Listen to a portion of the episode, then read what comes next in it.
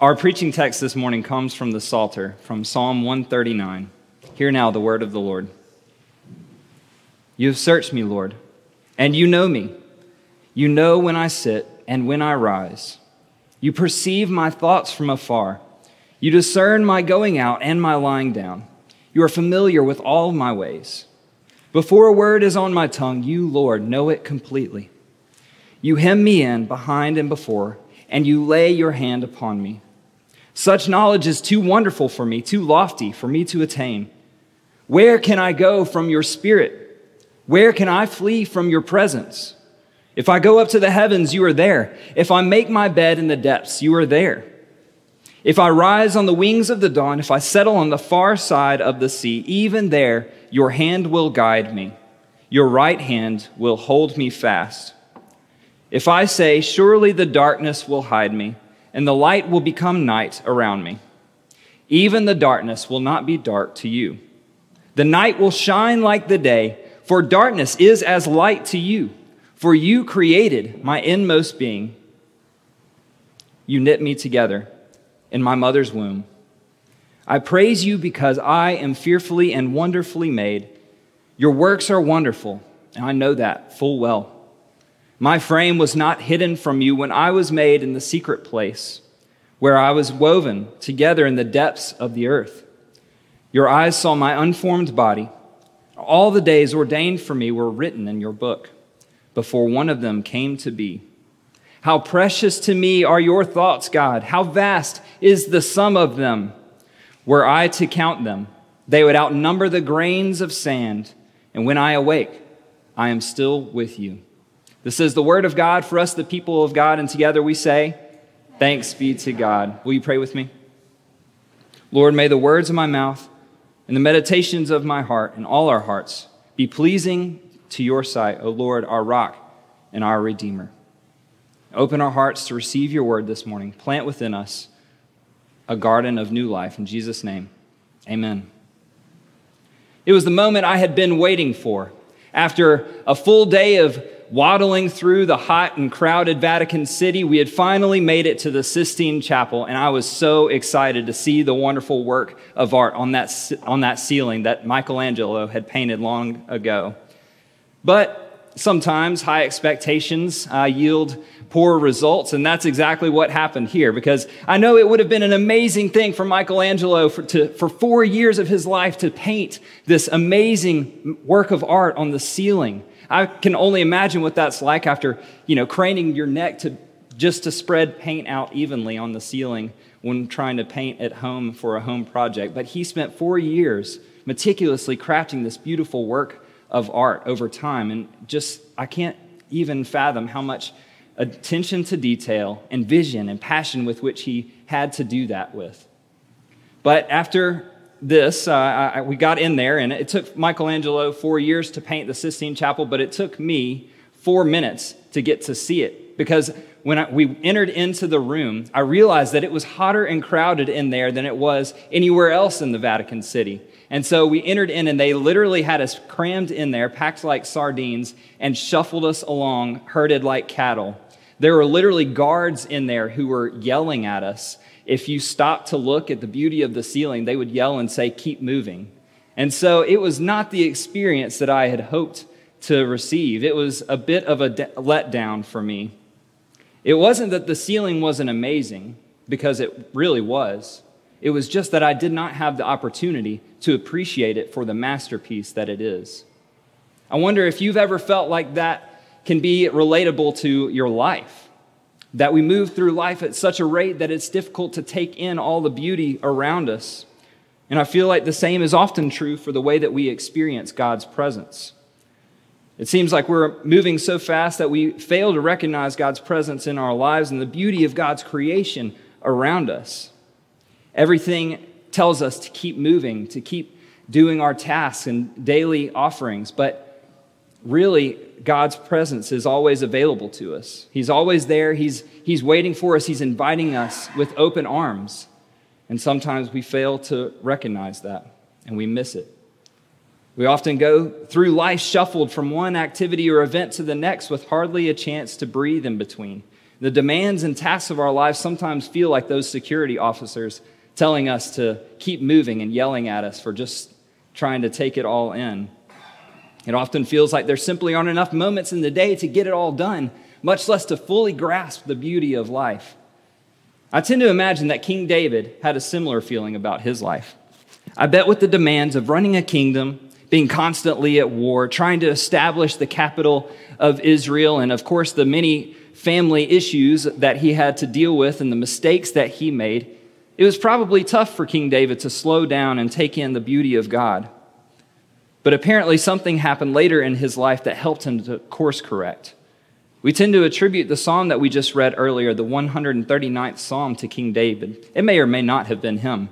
But if that is the case that he wrote it, he clearly figured something out later on in life that made him realize what was really important. Psalm 139 is deemed by some as the masterpiece of the Bible. It is one of the most beautiful pieces of poetry in all of the Bible and in all of the Psalms. And one thing that's interesting about this psalm is that it doesn't really fit well into the categories that people often name for the psalm. It doesn't pinpoint, it isn't pinpointed quite as easily. Some classify one, Psalm 139 as a psalm of innocence because they believe it was written because someone suspected David, or whoever the author may have been, of idolizing something or someone. So the great psalmist did some soul searching. He slowed down to ask himself this tough question Am I really what they say I am? And then he penned this beautiful poetic response.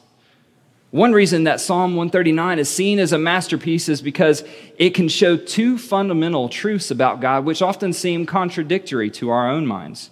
But yet, God is somehow able to hold these two things together. First, it describes the magnitude of God. We hear this in the psalm that God is immense, that He is infinite, ultimate in knowledge, power, and presence. God knows it all, He made it all, and He can be anywhere and everywhere at once. The psalmist emphasizes beautifully God's presence in all places, God's omnipresence, which means all present. David asks the question, Where can I go from your spirit, from your presence? But he answers it himself. If I go to the sky or to the depths, to the north, the south, the east, or the west, you are there. Even in the most remote places to us earth dwellers, heaven and hell are occupied by the Spirit of God. In other cultures of the ancient Near East, the gods would hang out in the heavens. They would spend most of their time there. Occasionally, they would dabble in the affairs of earth below, but they would never dream of going down into Sheol, the realm of the dead. The God of the psalmist, however, is not above dwelling even in hell and death and darkness. God is everywhere. The majesty of and lordship of our God over creation is truly something to behold, and David portrays this beautifully in the psalm. But the psalm not only shows us the grandeur of God, but also the intimacy and this relationship with the psalmist. In Psalm 139, we see that God is sovereign, but God is also so near to us. In the NIV, verse 13 reads, You formed my inmost parts. The Hebrew word there, translated for inmost parts, is kilia, which means kidneys. What's more inner than your kidneys? The King James Version translates this sentence You created the, my reins, as in reins of a horse. The things that steer us, that guide us through life, that make us tick and make us who we are. How humbling it is that God would intricately design these unseen core parts of our very nature for every one of us.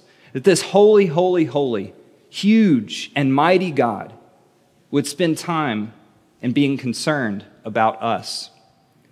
God may have a lot of responsibility as the sustainer of the universe, but the psalmist writes, You searched me God may know everything about everyone in the world, but the psalmist says, You know me.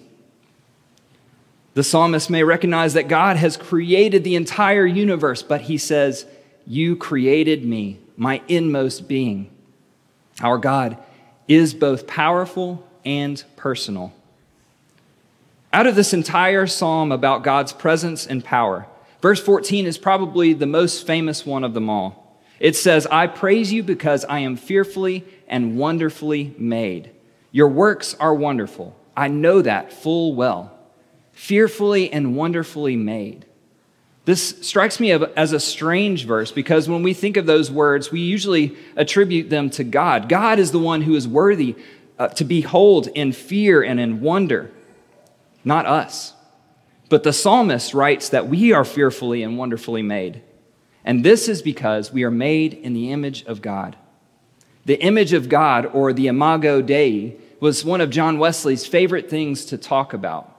He named that this is what makes us unique, that gives us will and value, and therefore should seek holiness because we are seeking to reclaim the image of God stamped on our hearts. For the psalmist, it meant that God created us with intention and with wonder. That every single one of us is God's masterpiece. Just as Psalm 139 was David's masterpiece, just as the Sistine Chapel is Michelangelo's, you and I are God's masterpiece. Even when we are not at our best, even when we're at our worst, God is there for us and loves us just the same. Before we do anything of note, before painting a Sistine Chapel or writing a beautiful song or novel, or even before taking a step, God values us. We are the crown jewel of His creation. And not only that, but we are a part of His ultimate masterpiece, the redemption of all creation. And we get to play a role in that. It's not far fetched to assume that the psalmist is doing some serious soul searching because of a crisis that occurred in his life. Maybe the psalm had doubts about his own holiness and his worth because of the words of other people against him, accusations, or, or maybe it was something that he had done that he regretted deeply. Either way, he is here in this moment of crisis, searching for answers, longing for hope. And I think we can all relate to that on some level, right? That sometimes we've had times when we have searched our own hearts and souls and we felt like we came up short, like we landed in a place of insecurity where we were unfulfilled, where we felt like we just simply weren't enough. And maybe this is you this morning. If it is, I pray that you hear the words that the psalmist had to be reminded of in this moment that there is a God who is beyond all comprehension and yet as intimate as our very breath. And God fearfully and wonderfully made you in his own image.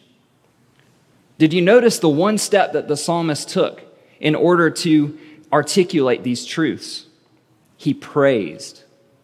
In the midst of his enemies, assailed by his own anxious thoughts, the psalmist went back to square one.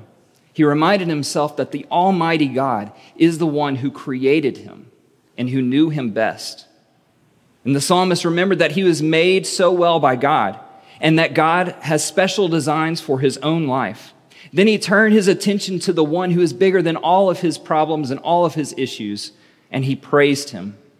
He may have been accused of worshiping idols, but David made it clear in this moment who he was going to give his praise to the one and only true God. He did the very thing that we are gathered to do this morning together. He praised God. It was only by stopping and praising God that he was able to slow his life down and recognize the goodness that God had all around him. And God is worthy of our praise. God is the greatest force in all the universe. And yet, God takes such a personal interest in you and me that he demonstrated his love for us through Jesus on the cross. God's stake in us is higher than we could ever imagine. When we are overrun with worry or fear, or we feel that the world is against us and that we are out of time, stopping and praising is probably the very last thing that's on our minds. And yet, it's the one thing that this psalm is reminding us to do to stop and praise God, to come to worship as we are today, to end each day in prayer thanking God for the blessings in our lives and the goodness of God so that we will not take these things for granted. When we do that, it forces us to slow down and to recognize God's wonderful work in our lives. So if you're looking for a way to feel more peace in your lives, praise God. If you are looking for a way to make moments feel like they matter, praise God. If you're looking to get the most out of what this world has to offer, whether it's time with family or a purpose in work or the beauty of creation or the joy of your favorite hobby, praise God. It sounds simple, but when we praise God with the foundation that we are known and loved by this infinitely amazing, wonderful God, we can overcome any accusations that the world throws against us. We can even overcome this sense of hurry and become who we are created to be. The Sistine Chapel ceiling is vast and wonderful. It tells the, the first stories of the Bible from the book of Genesis. But the moment that you mention the Sistine Chapel, most people's minds goes to the image of God reaching out to David. And their fingers are almost touching and it's a, a beautiful depiction of heaven and earth colliding as a father is reaching out toward his child, his masterpiece. And God is reaching out to you and to me in the same way. Don't miss it. Don't forget to slow down and recognize the wonders of God's love with your praise. If you have nothing else left to praise God for, praise Him for this. You are not without purpose. You are not an accident. You were created fearfully and wonderfully. You are not without meaning. You are a masterpiece. In the name of the Father, the Son, and the Holy Spirit, Amen. Will you pray with me? Gracious and loving God, we thank you for your Spirit who is with us and is everywhere. We thank you for your love and your grandeur and your intimacy and your knowledge of who we are. And Lord, we lift up our hearts to you this morning. Amen.